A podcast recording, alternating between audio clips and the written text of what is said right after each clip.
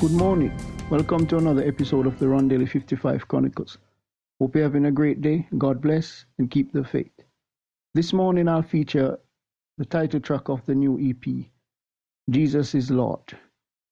This piece I wanted to create a, an epic yet relaxing piece to show my appreciation for Jesus, show how much I love him. For this piece I used the for the chords I use the harp. Uh, this is kind of a classical piece. I, I usually I left out the drummings.